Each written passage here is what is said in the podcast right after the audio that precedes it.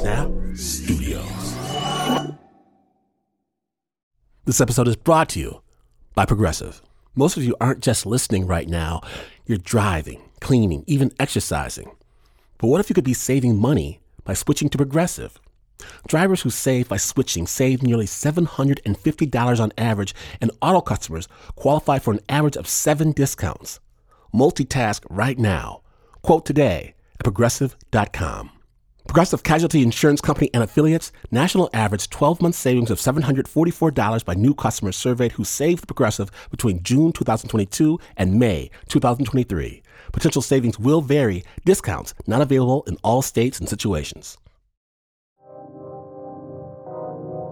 Snappers, I don't know. Maybe it's just looking back at my own life, the connections, the events, the crazy, and knowing that even after several years of Snap, there are stories, personal stories I haven't told you. Not because they aren't meaningful to me, not because they haven't changed me. No, I haven't told you these stories because I wonder sometimes if you would believe them. So many things happen that couldn't really have happened, but they happened. Enough so that when someone tells me, you're not going to believe this, I often say, try me. Today on Snap Judgment from WNYC Studios, we proudly present Beyond Belief. Amazing stories that shouldn't have happened. My name is Glynn Washington. Please understand that accidents are almost never accidental when you're listening.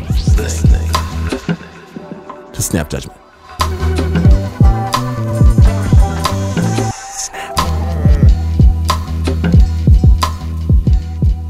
Now then, get ready to unsheathe your broadsword. We join a notorious anarchist organization in the midst of chaos. So we were at the edge of a gigantic national park in Pennsylvania. It's such a rustic place. We had kind of planned on just making like a big explosion of uh, violence and then leaving town. Malaclypse was part of this violent anarchist group. The group didn't have a name or a purpose, they just wanted to cause chaos. They went from place to place, usually in rural areas where they could easily rob people and escape into the forest. In the middle of one particular heist, they spotted an old wooden tavern at the edge of the woods where they could hide and regroup. When we came into the tavern, there were two or three people in there, and it just so happened they're people that had looked at us funny earlier. We kind of had a feeling that there were people after us, and we realized that in the tavern right now is our group and these two people that don't like us, and that's it. Malaclypse and his group were on the run and carrying stolen goods. They were on high alert, and when other people inside shot them suspicious looks, everything went off the rails fast.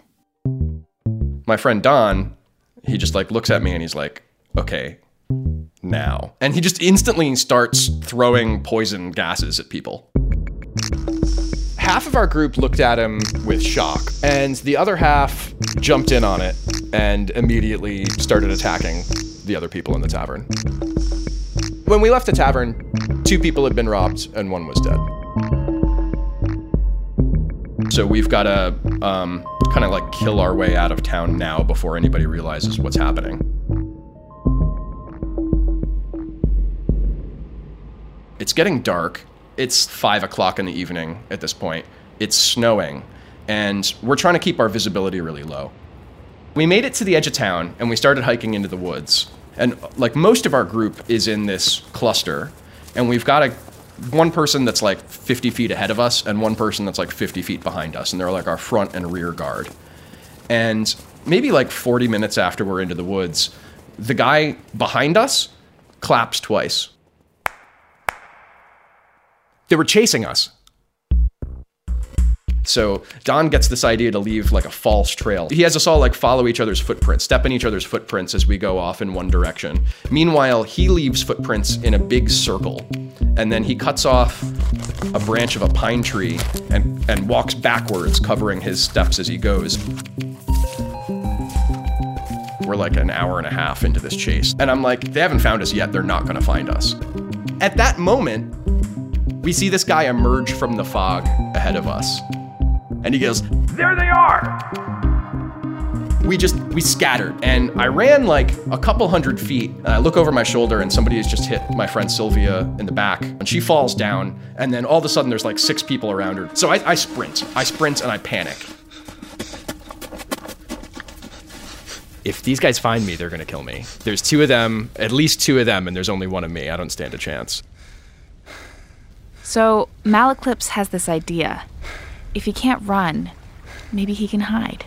I laid down on these rocks right next to the river, and I brushed a bunch of snow onto my back, and I let the snow fall on me. And I can hear their footsteps, and if I look to the side, I can see feet, but not much more. They had just been running, and they were kind of out of breath. I could hear talking about, like, he was just here, where is he? I just sit still in the snow they eventually give up and go away. I look at my watch and I realize two hours has passed. I can leave the game now. He put on a small white headband, and instantly, Malaclypse, the notorious anarchist and thief, changed back into being Dan Comstock, a Linky College sophomore with shoulder length blonde hair and a big foam sword.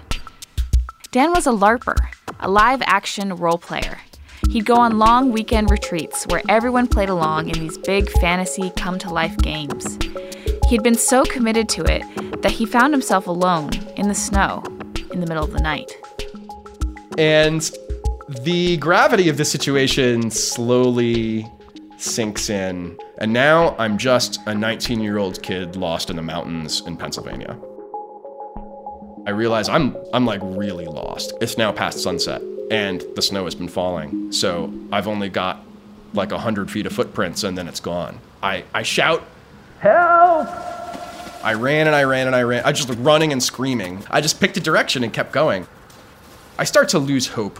I'm gonna use like my last bit of energy to like climb up this big hill and see if I could see anything from there. I push my way through these like thorn bushes and I make it up to the top of this hill and it's like a big flat field and on the far side of the field, I see a tiny farmhouse.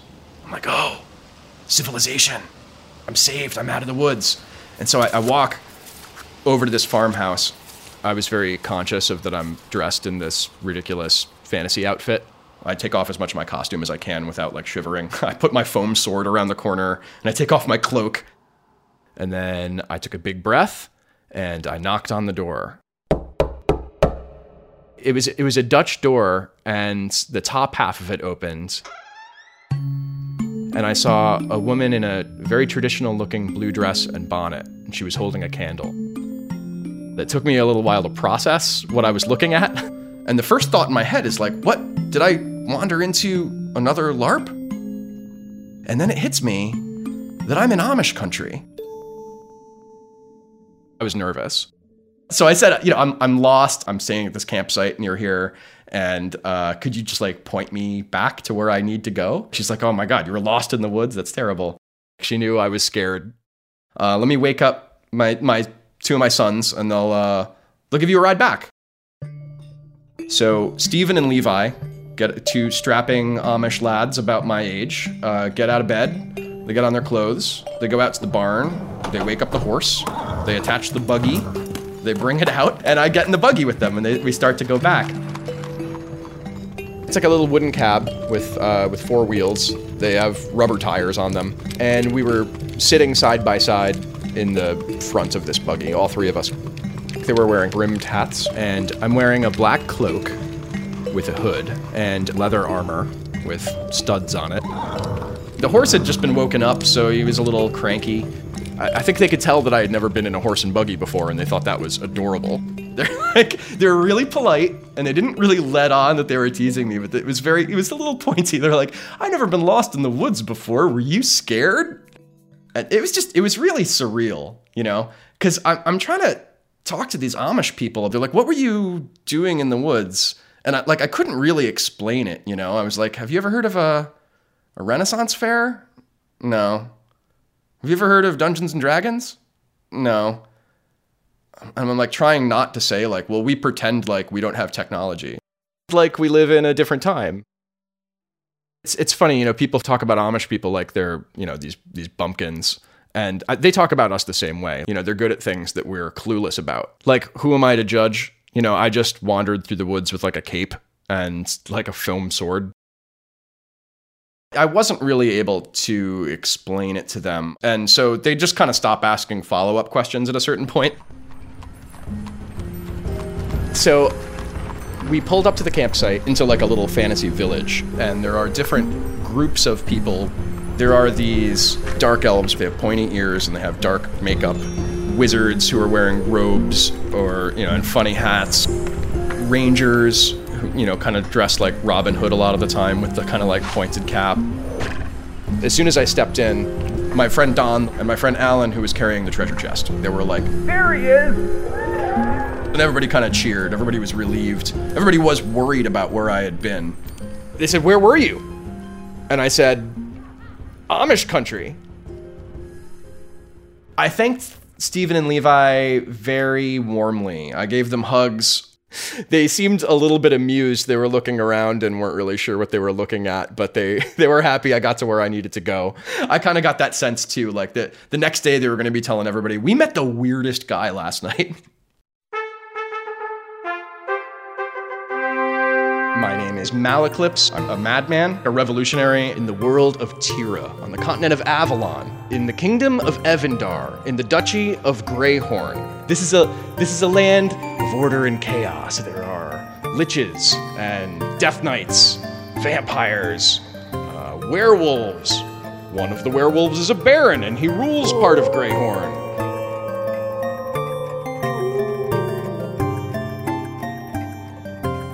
Thank you, Dan Comstock, for the fantastical tale. Now, Dan's been organizing LARPing events for decades now. Even though Malaclypse the Anarchist is retired, Dan only plays the hero now. Don't get lost chasing anybody, Dan.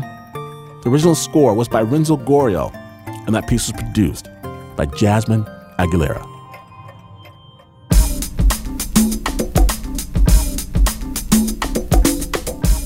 Now then, in just a moment, we're going to a desert to meet a monk who has a secret.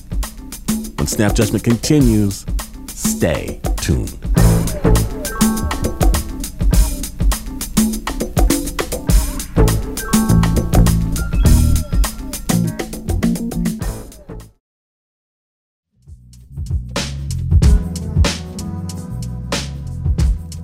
From WNYC Studios, welcome back to Snap Judgment, the Beyond Belief episode. My name is Tim Washington, and our next story comes to us from Modern Love, podcast. It's a collaboration between the New York Times and WBUR in Boston, where they take pieces from the Modern Love column and ask actors to perform them. This story is by Stephanie Saldana. When Stephanie was 27 years old, she thought her calling was to become a nun. But at a monastery in the Syrian desert, she met a monk who made her rethink everything. It's read by Linda Cardellini. Snap Judgment. The first time I saw Frederic, he was wearing a long monastic habit and carrying a battered teapot.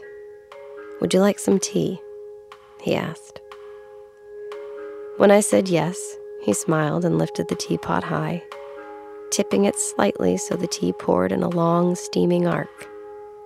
The man clearly poured a lot of tea.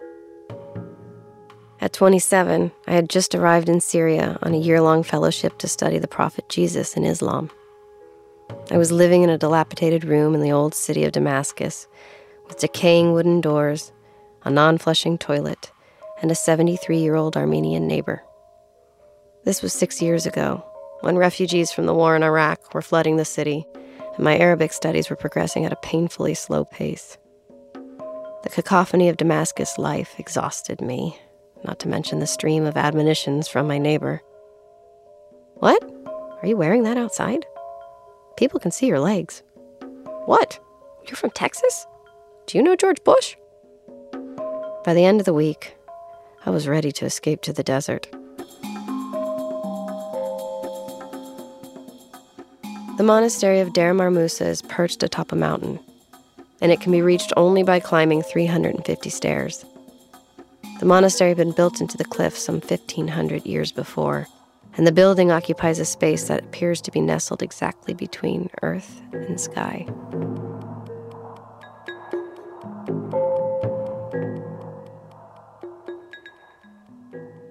Soon I was visiting the monastery almost every weekend. Whenever I arrived in the courtyard, that young French novice monk would appear, asking me if I would like some tea. I soon learned that Frederic was in his third and final year of novitiate, having arrived on a journey through the Middle East several years before and more or less staying put. In that time, he had come to look exactly as one might imagine a desert monk to look.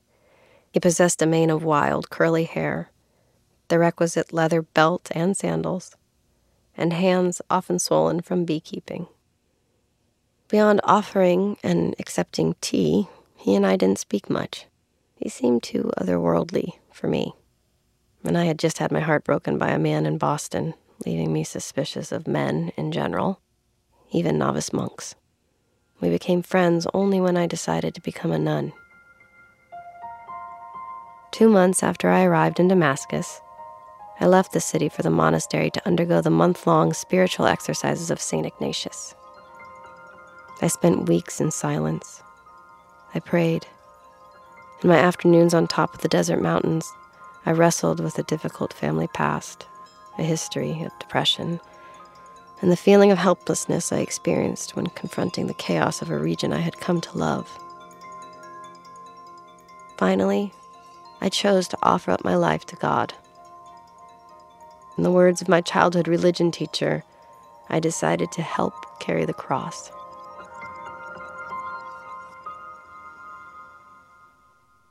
I never knew if God accepted my offer. My body didn't. A few weeks after I decided to become a nun, I grew so sick that it hurt to breathe. I spent two weeks in my bed in Damascus waiting to die, allowing my 73 year old neighbor to ply me with 7 Up which he insisted could cure any malady, from flu to cancer. My neighbors referred to my illness as the sickness of sadness. When I finally returned to the monastery, Frederic found me sitting alone in the chapel, weak and overwhelmed. He approached quietly and sat near me for a long time. Finally, I began to speak about my month in the desert, about my confusion regarding my decision to become a nun. He listened. Getting up to leave, he said, I never really thought you should become a nun. Why? Because you don't believe in resurrection. He didn't say it cruelly. In fact, he sounded sad. What do you mean? It's simple, Stephanie. You don't love your life. And I didn't. Not the life I had left behind in America, and not the life I had assumed in Syria. But I wanted to start. That February, in Damascus, I set out in search of beauty. I studied the Quran pausing to hear the music hidden in the verses. I watched children playing at the Umayyad Mosque at dusk, their bodies glowing golden as the sun set on the marble tiles. I began to speak Arabic, delighting in the cadence of the Syrian dialect. Then on Thursday nights, I traveled to the monastery, where I prayed, walked in the desert, and talked to Frederic. In the beginning, we spoke mostly about God, but we recognized something familiar in each other. Before long, he was telling me about his childhood in Brittany, about his travels in Canada, the Far East, and throughout the Arab world. I told him about sailing the Nile and walking across Spain. One Saturday morning, we sang every Beatles song that we could think of while we washed the dishes. Then we returned to the life of angels, the monastic day that is siphoned off by bells and prayers. That evening after the meditation, when Frederic picked up his guitar to play the hymn before Mass, instead of Alleluia, he played the Beatles' Blackbird. I knew he was telling me a secret. There is no graceful way to fall in love with a man already engaged to God. By April, Frederic and I knew that our relationship had passed the border of friendship. I blamed myself. Was I trying to compete with the divine? Was I temptation embodied like those evil women who seduced monks in the legends of the Desert Fathers? For his part, Frederic tried to make sense of our relationship from the world in which he lived. Remember, Stephanie, this is a spiritual love, like the love between St. Francis and St. Clare. But Clare never daydreamed about retiring to a farmhouse in the French Alps with Francis and having three children. It's clear we're meant to be together, he insisted. But I've already been called to be a monk. Maybe this is God's way of telling you that you should be a nun after all. But if there was anything that I was certain of now, it was that I was not meant to be a nun. For months, I had agonized over whether or not I had a calling. Yet from the moment I fell in love with Frederic, I had never questioned the truth of my emotions. I knew for the first time in my life that a calling felt like this. So I tried to stay away from the monastery. I tried not to influence Frederic in his choice. I even bought him a new monastic belt as if donating to his ascetic wardrobe would somehow render me guiltless. He called me most evenings. And though we spoke of little other than studies and prayers, we knew that we did not want a day to pass without hearing from each other. One afternoon, he asked me to teach him the Quran. That night, I sat down and opened my Quran to the story of the Prophet Joseph a mystic, a stranger. He was so beautiful that women who saw him became distracted from their work and cut their hands. His life was suffused with the memory of a night in his childhood when his brothers abandoned him at the bottom of the well. In the moment he lost hope, he received a message telling him the meaning of life. I could not tell Frederic I thought he was beautiful. I could not tell him that sometimes the secrets of our lives do not belong to us, but instead are given in the moment we feel abandoned at the bottom of the well. Instead, I sent him the passages on Prophet Joseph. I added a note saying that it contained the story of a beautiful young man exiled far from his family who dreamed great dreams and through those dreams understood the world. It was the first love letter I ever sent him.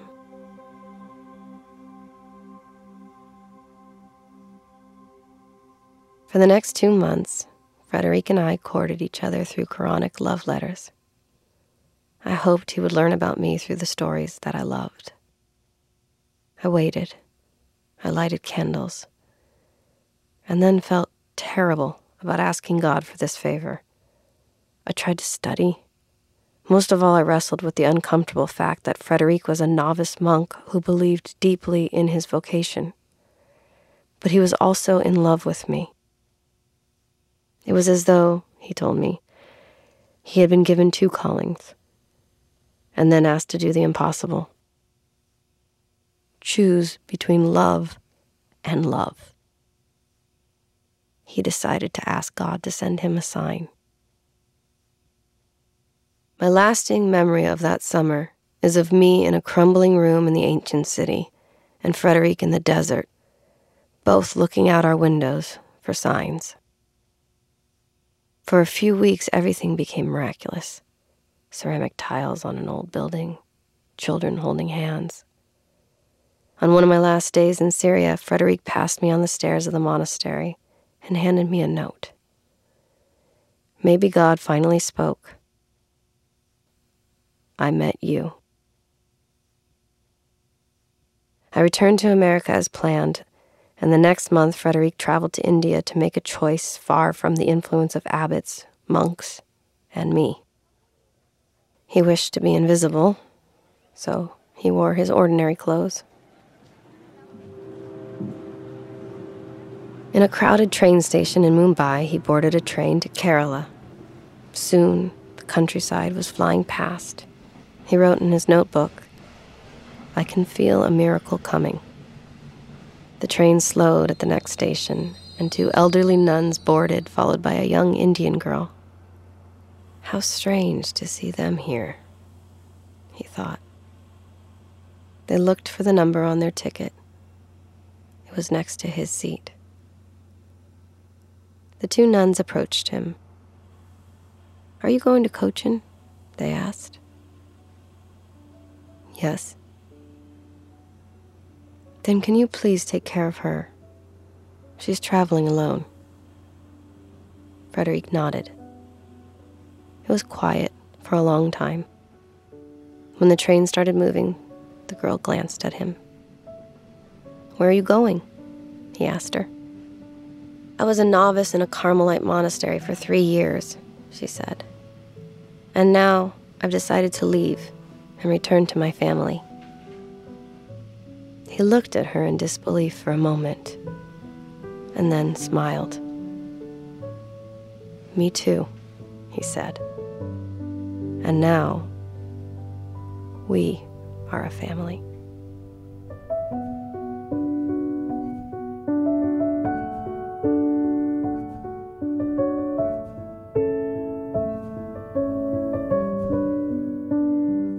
That's Linda Cardellini reading Stephanie Saldana's piece, Signs, Wonders, and Faith Fulfilled. There's a lot more to this story, including a deeper interview with author Stephanie Saldana and an interview with Linda Cardellini, the actor who performed the story. And if you want to hear more, go and check out the Modern Love podcast where you can hear Stephanie recount the story in her own voice. Both of us were drawn to the monastic life, and there can be a kind of perfection which can come with the monastic life to live like the angels, they would say. Check it out and subscribe to Modern Love, the podcast, on our website, snapjudgment.org. The sound design was by John Parati. That piece was produced by Caitlin O'Keefe.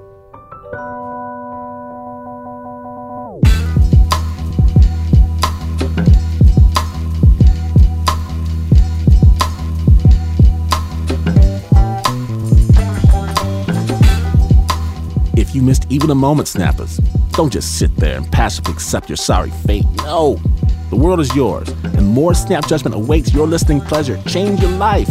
The amazing Snap Judgment podcast, snapjudgment.org. Snap was brought to you by the team that believes nothing and everything at the same time. Please throw large denomination bills at the Uber producer, Mark Ristich. Pat Mesiti-Miller, Anna Sussman, Shaina Shealy, Renzo Gorio, Eliza Smith, Nancy Lopez, Adizah Eghan, Liz Mak, Leon Morimoto, Teo Ducot, and Jasmine Aguilera. And even though this is not the news, no way is this the news. In fact, you could spend your entire night trying to recall your past life only to remember that it was exactly like your current life, and you would still not be as far away from the news as this is. But this is WNYC.